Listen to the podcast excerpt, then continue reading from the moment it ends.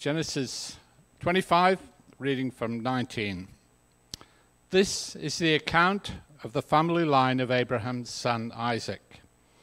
Abraham became the father of Isaac, and Isaac was married 40 years old when he married Rebekah, daughter of Bethuel, the Aramean, from Paddan Aram, and sister of Laban the Aramean. Isaac prayed to the Lord on behalf of his wife because she was childless. The Lord answered his prayer, and his wife Rebekah became pregnant. The babies jostled each other within her, and she said, Why is this happening to me? So she went to inquire of the Lord. The Lord said to her, Two nations are in your womb, and two peoples from within you will be separated. One people will be stronger than the other, and the older will serve the younger. When the time came for her to give birth, there were twin boys in her womb. The first to come out was red, and his whole body was like a hairy garment. So they named him Esau. After this, his brother came out with his hand grasping Esau's heel. So he was named Jacob. Isaac was 60 years old when Rebekah gave birth to them. The boys grew up, and Esau became a skillful hunter, a man of the open country, while Jacob was content to stay at home among the tents. Isaac, who had a taste for wild game, loved Esau, but Rebekah loved Jacob. Once, when Jacob was cooking some stew, Esau came in from the open country, famished. He said to Jacob, Quick, let me have some of that red stew. I'm famished. That is why he was also called Edom. Jacob replied, First, sell me your birthright. Look, I'm about to die, Esau said. What good is a birthright to me? But Jacob said, Swear to me first. So he swore on oath to him, selling his birthright to Jacob. Then Jacob gave Esau some bread and some lentil stew. He ate and drank, and then got up and left. So Esau despised his birthright.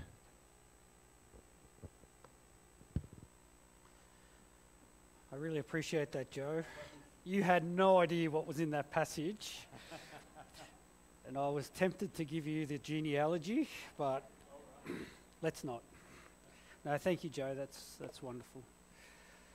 Let's pray and we'll have a closer look at this passage as we continue uh, in our series. Heavenly Father, thank you for your word. Thank you, it is powerful. Thank you, it is the double edged sword of the Holy Spirit. Thank you that uh, your Spirit will and can uh, convict our hearts and penetrate our hearts with your word, Lord. We pray that now you reveal your truth to us and just move us, Lord, so that we can respond well uh, to your word.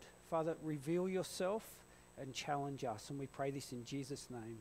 Amen. Well, it did all start uh, in 1992. I think most of you were born. Uh, 31 years ago, it was a momentous occasion. And no, it was not the day I was born. It was the day seven strangers had been chosen and were locked in a luxury loft to have their lives taped and then aired on television to find out what happens when people stop being polite and start getting real. It was the birth of reality television. Uh, it's exactly the response I thought I would get. I'm going to die. Um, and it all started with a show called The Real World. Uh, talking, fighting, laughing, and all the rest of it was all captured on what was back then known as a tape uh, and then aired on television. And of course, 31 years later, this invention has done nothing to enhance our lives. However, it has given us the opportunity to unrealistically, ironically, invest ourselves into watching other people live their lives and emotionally investing into their lives so that we don't really know what our life is anymore. So we don't have a real life. In fact, there is even a reality show called Gogglebox, which watches people watching people in reality television. So go figure.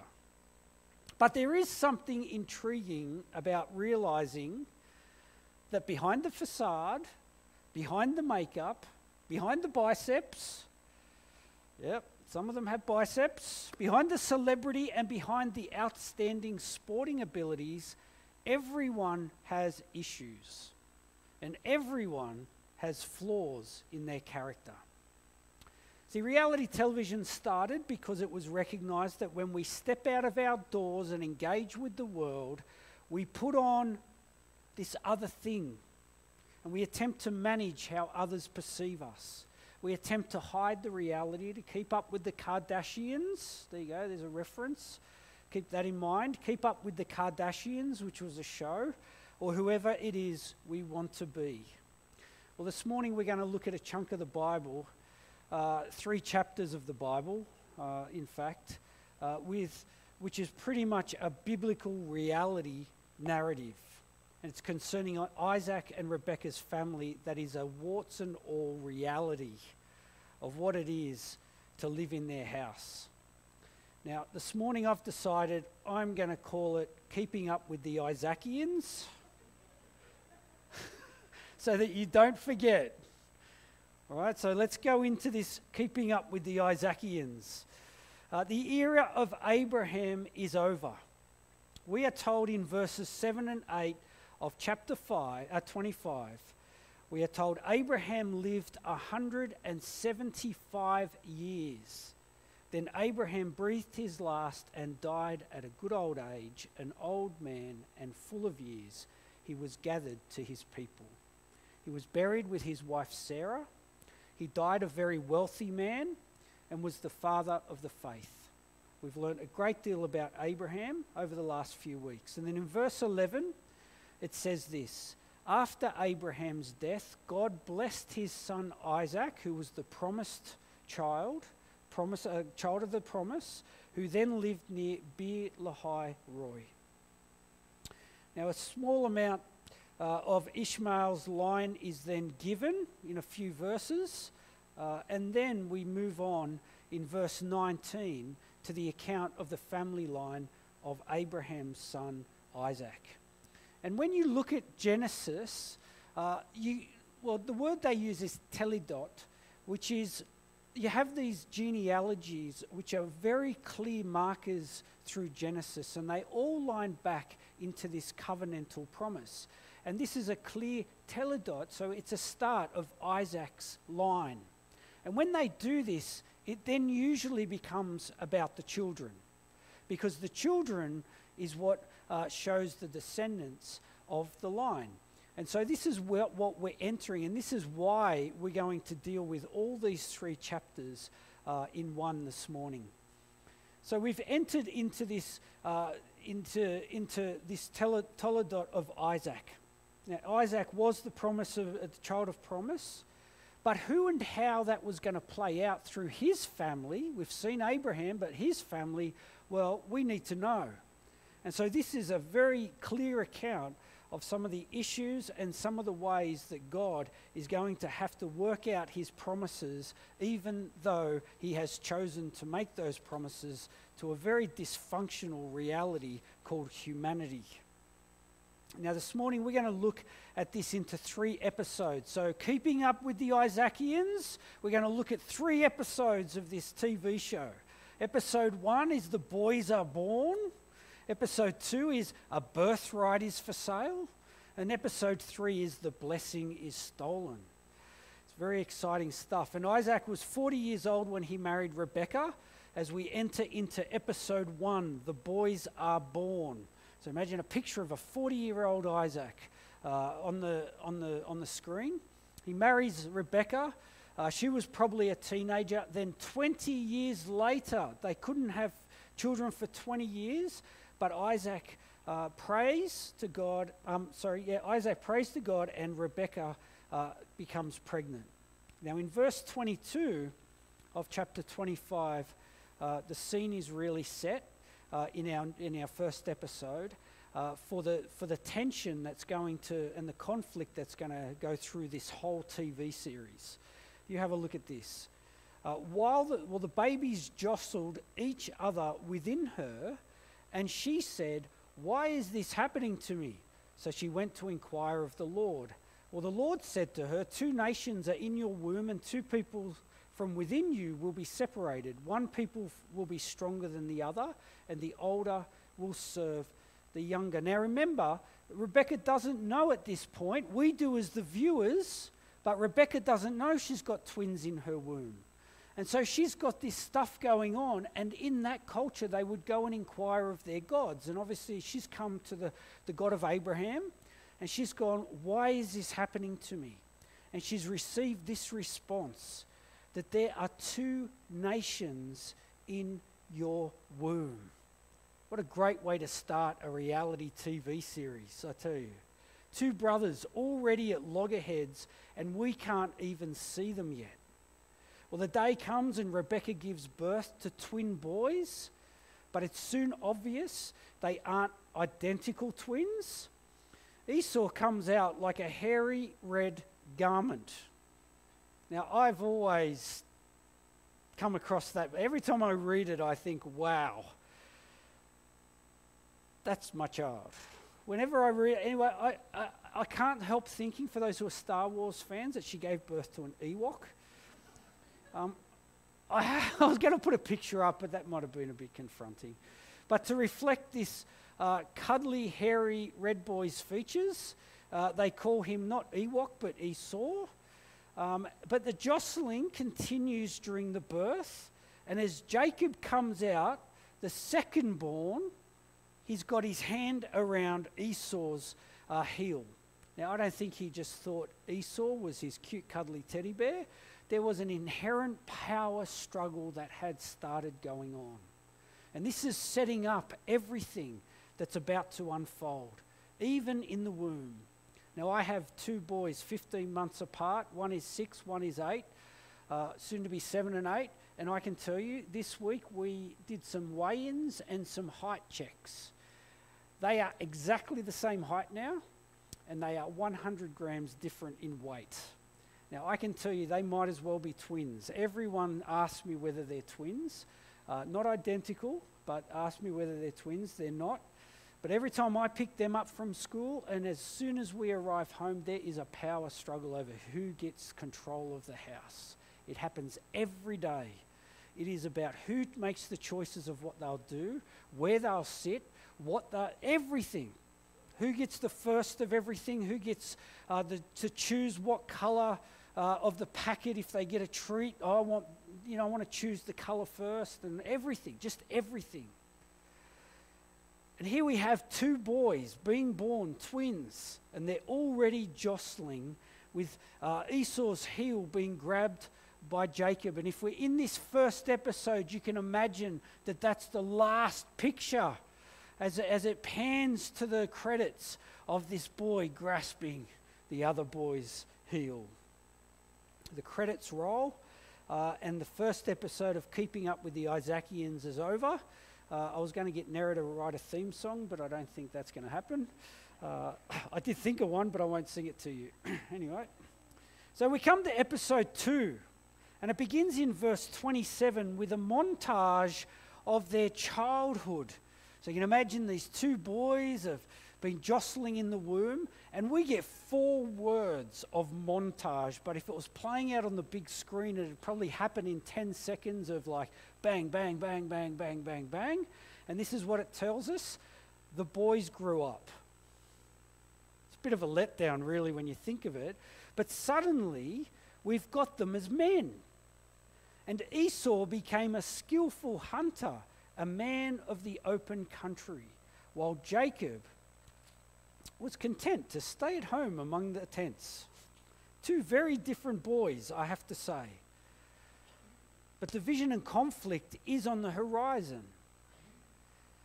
And they in, we're introduced to how different these two brothers have become.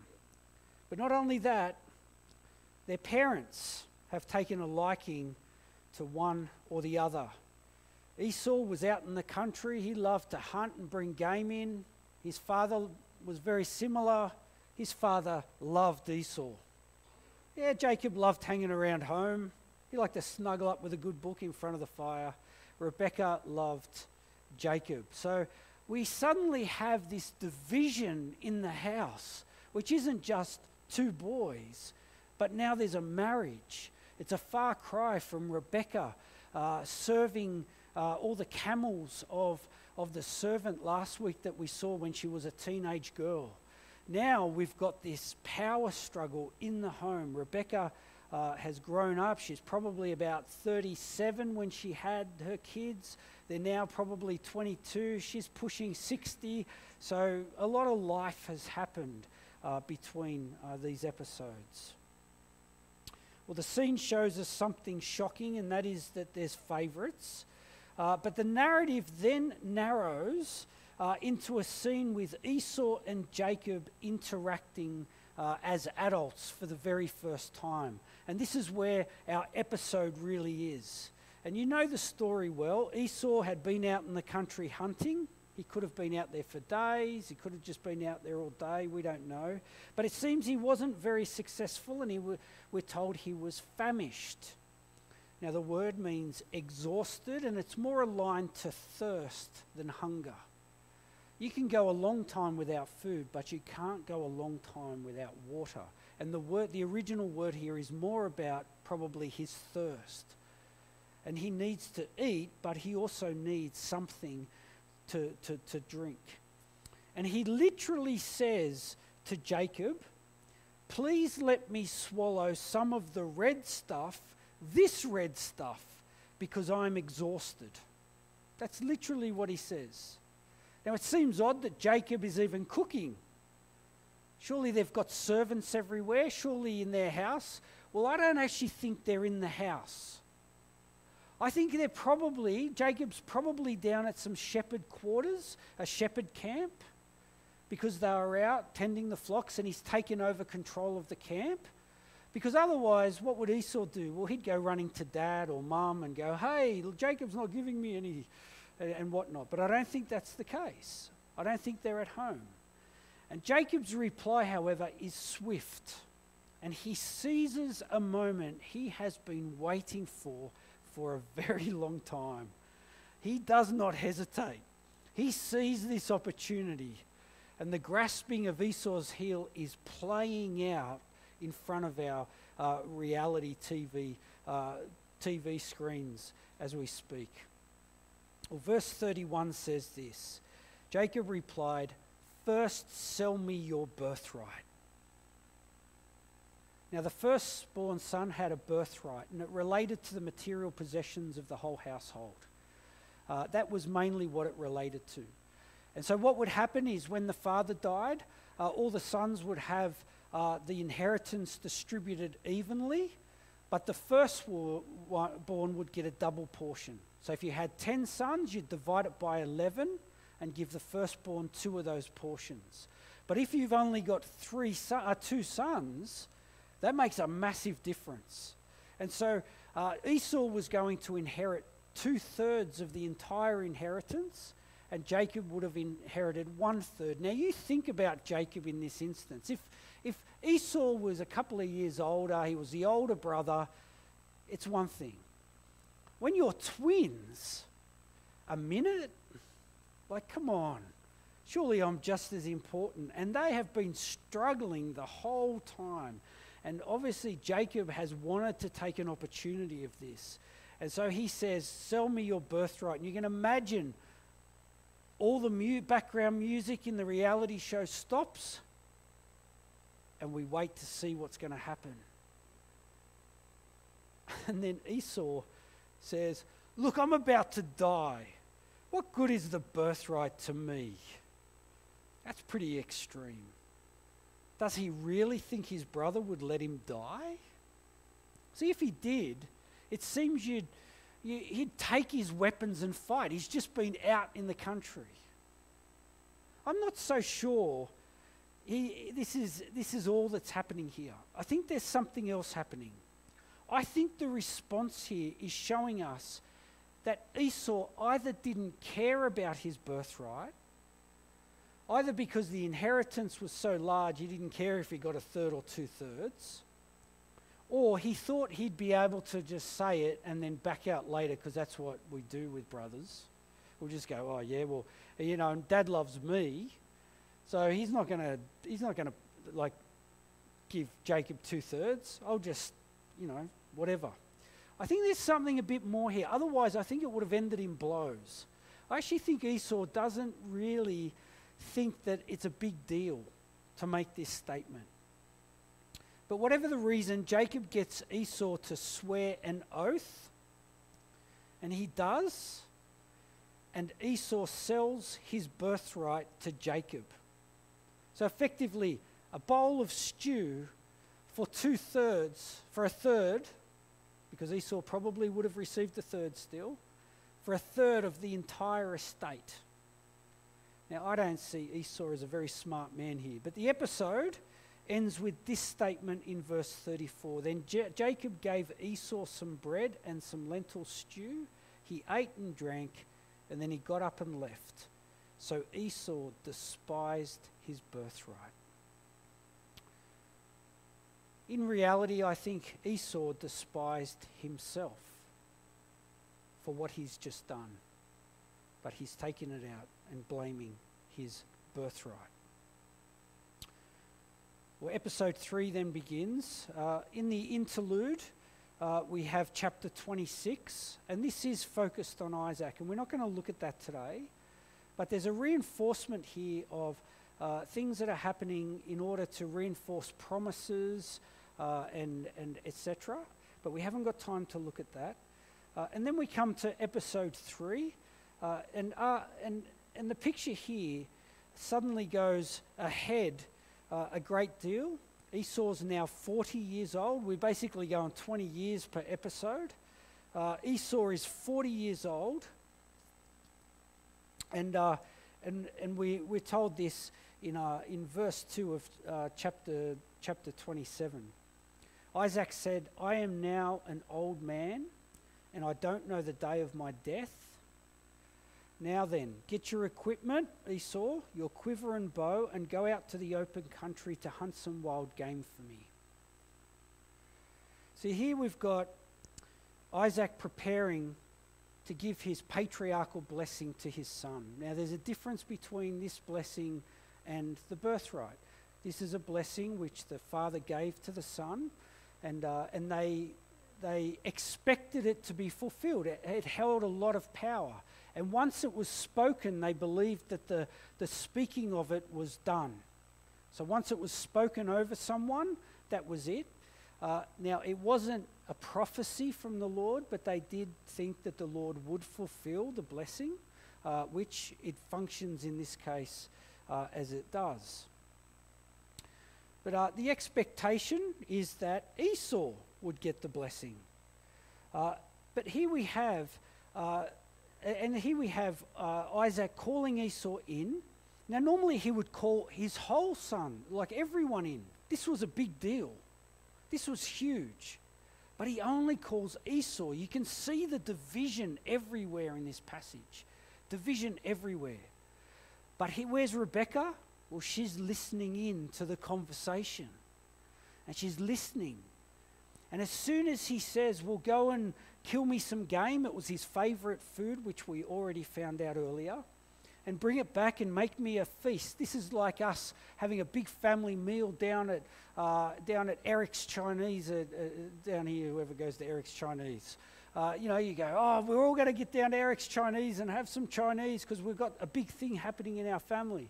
Uh, well, this is, this is a big thing, and he's, he's preparing this big meal, but he's only told Esau about it, but Rebecca uh, overhears it. And what does she do? Well, she goes and tells Jacob. She is power struggling to the max now. We've got this huge, uh, this huge tension unfolding, and she goes, "Okay, we're going to steal this blessing." And you know, you know how it works. She goes, oh, "Go and kill a couple of goats." She uses goat skins, put them on his hands. She makes she makes it into a stew that he will love. Uh, and, and Isaac, uh, Jacob is sent in uh, with this stew to basically try to get blessed and steal the blessing. There is no doubt here that they are undermining everything. There is nothing good about this. There is no good things happening here. This is out and right stealing. Anyway, so Jacob goes in. He went to his father. And he goes, My father. This is verse 18. Yes, my son, he answered verse 27. Who is it? Well, Jacob said to his father, I am Esau, your firstborn. Lie. I have done as you told me. Lie. Please sit up and eat some of my game. Lie. So that you may give me your blessing. Isaac asked his son, How did you find it so quickly, my son? He smells a rat. Oh, the Lord your God gave me success. Now, not only has he lied, he's now used the Lord in order to get what he wants and to steal what he wants. Now, I've heard people uh, use. Uh, I was actually I was in Alice Springs of all places, and this guy come up to me, and he said, and I heard he'd already asked a bunch of other people, uh, and and he goes, "Are you are you a follower of Jesus?" And I went, "I am a follower of Jesus." He goes, "Oh, good. I need fifty dollars, and Jesus says you should give it to me." I'm like, "Okay." I didn't see your name in the list of prophets. Um, but that's effectively what's going on here. He's just using God's name as if it doesn't really matter. Then Isaac said to Jacob, Come near so I can touch you, my son, to know whether you're really my son Esau or not. Well, Jacob went close to his father Isaac, touched him, and he said, The voice is the voice of Jacob. Now remember, his, his senses are all going. He's getting old. He can't see. But the hands are the hands of Esau. He did not recognize him, for the hands were hairy like those of his brother Esau, so he proceeded to bless him. And then he says one more time, Are you really my son, Esau? I am. Now, if you want to try to get around this story in any way, this is nothing but a reality TV show with the worst of the worst on it, so we can all just watch going, oh my. This is keeping up with the Isaacians. This is bad. And we love to judge. We love to sit there going, oh man, these people, as we sit in our little reality homes watching them. Oh no, I can't believe they're doing this. But it's happening. And this is the Bible. And this is Isaac Jacob. Abraham, Isaac, Jacob. These are the patriarchal fathers. Okay, I want you to understand how bad this is. Isaac's not doing anything here, but Jacob's stealing the blessing. And this is the blessing. We're told in verse 27 he went to him, kissed him, betrayed him with a kiss. When Isaac caught the smell of his clothes, he blessed him and said, Ah, the smell of my son is like the smell of a field that the Lord has blessed. May God give you heaven's dew and earth's richness, an abundance of grain and new wine. May nations serve you and peoples bow down to you. Be Lord over your brothers, and may the sons of your mother bow down to you. May those who curse you be cursed, and those who bless you be blessed. It doesn't get much better. If you're going to steal something, you steal that. He has been given all authority over his brother, and he's been uh, blessed with an abundance of everything. Now, it's not the covenantal blessing, but it's partly entwined in that, and that will come in the next chapter.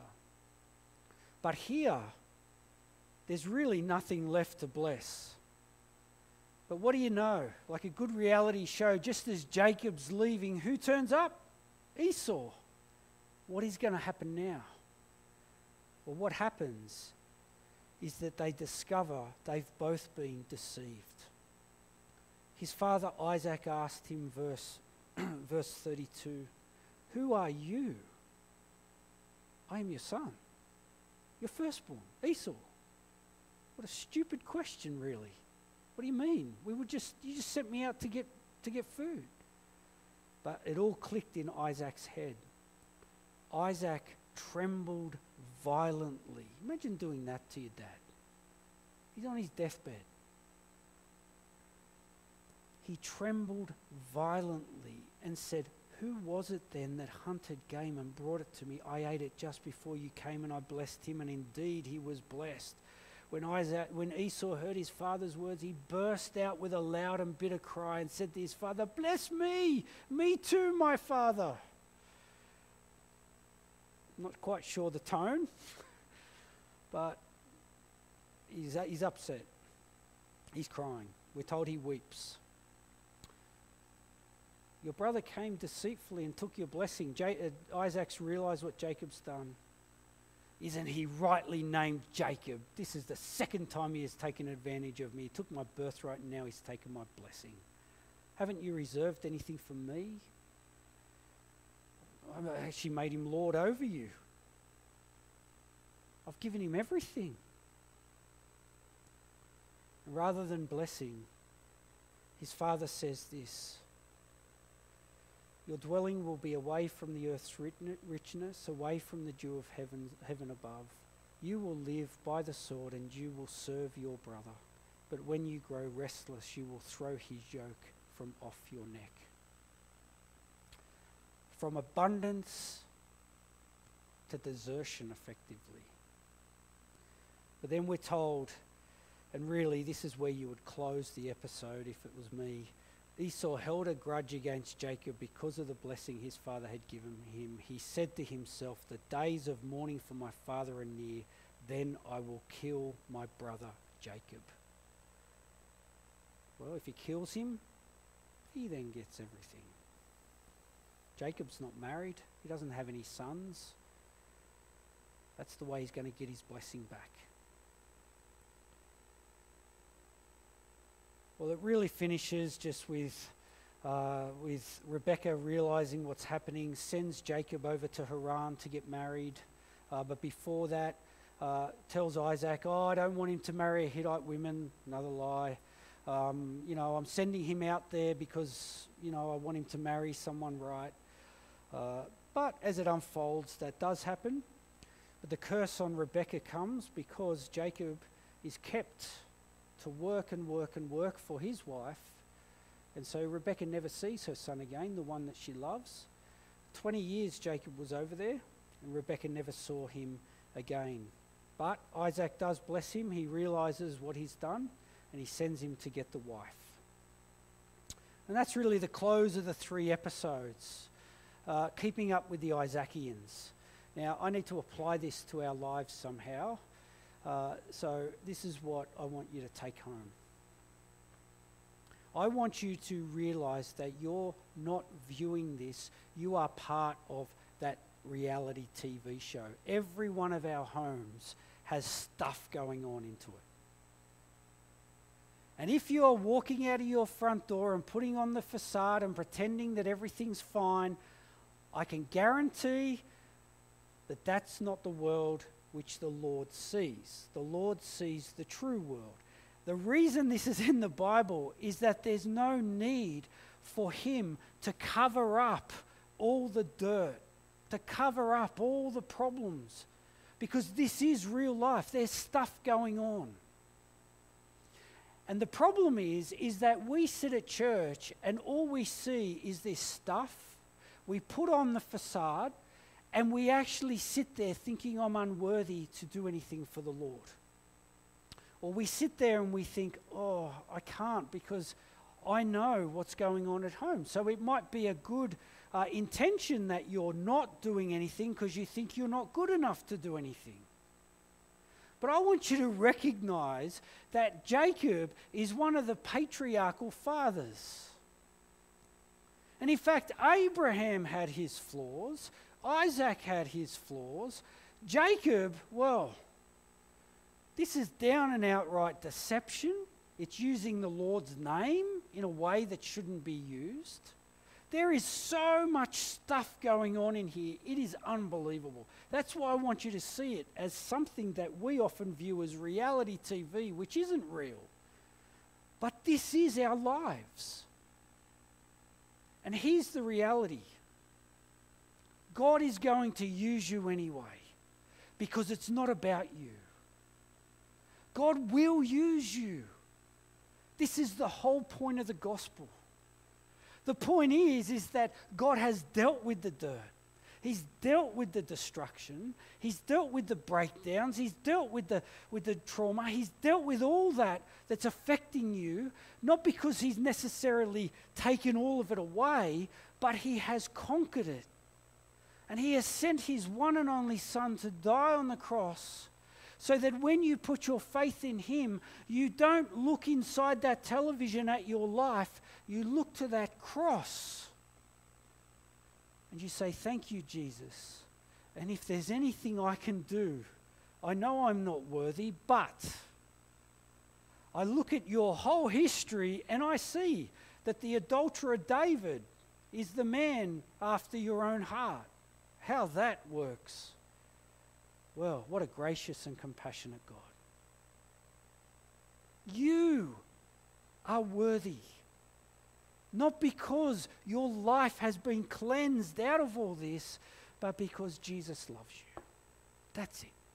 Because God has chosen you. Because He said, you know what? Each one of you, yes, I could have judged you, I could have left you, I could have forsaken you, but He says, and all in righteousness and justice. But He says, no. I will pave a way for each of you to know the fullness of my love and the forgiveness and the love that I have for each of you. And I will not condemn you because I give you my son. It is as simple as that. Our worth is not in the life that is in our own television show, our worth is in the life of the Lord Jesus Christ.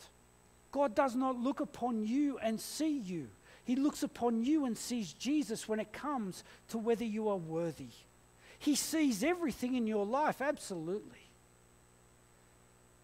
But that's not what determines whether He loves you, whether He considers you worthy, whether He will call you, whether He will use you, whether He will build His kingdom through you. No.